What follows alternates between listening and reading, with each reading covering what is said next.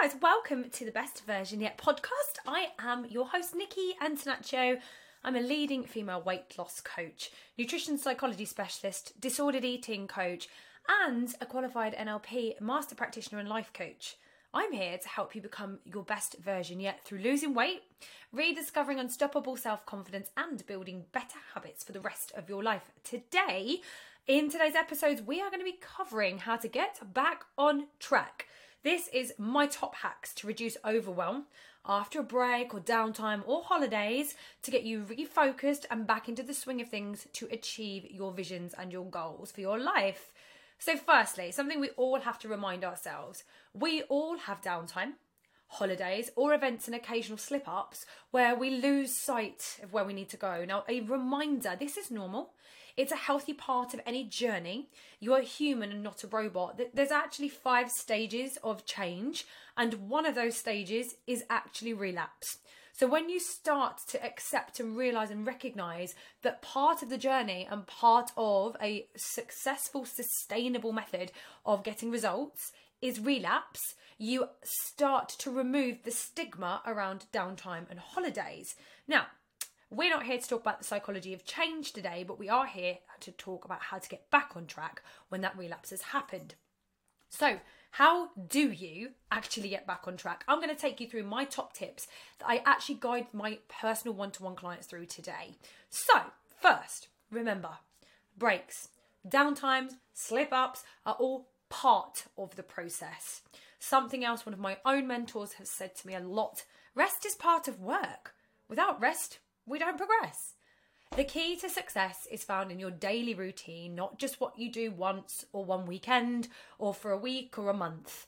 It is about the average of consistency, and consistency is born from habit and repetition, not from motivation. Motivation is a feeling and an emotion.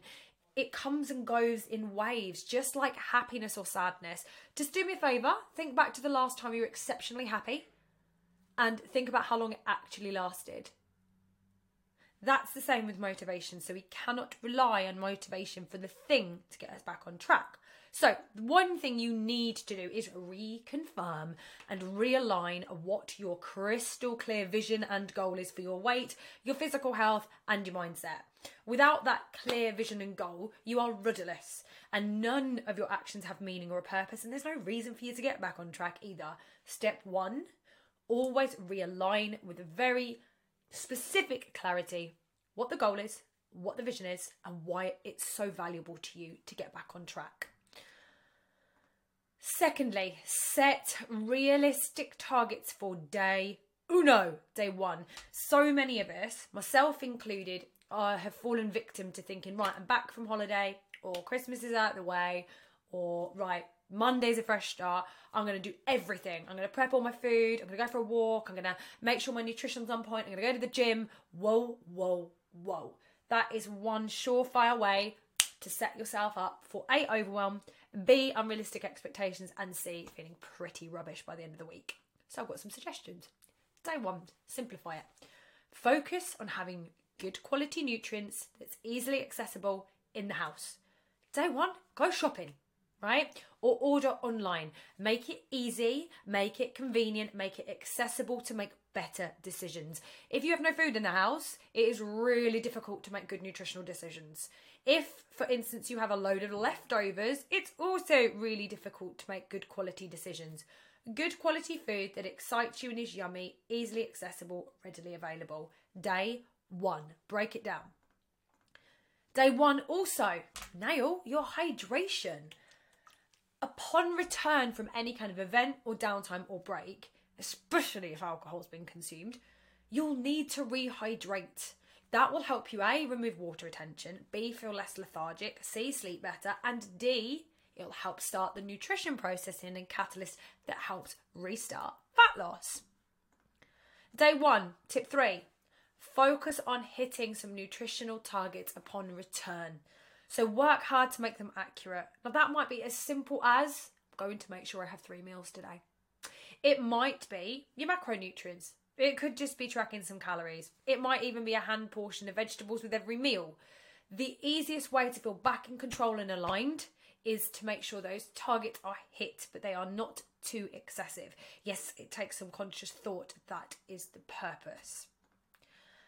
Set realistic targets for day two. So, this is where I ask my clients to start layering back in activity and exercise. Number one, steps is a good place to start.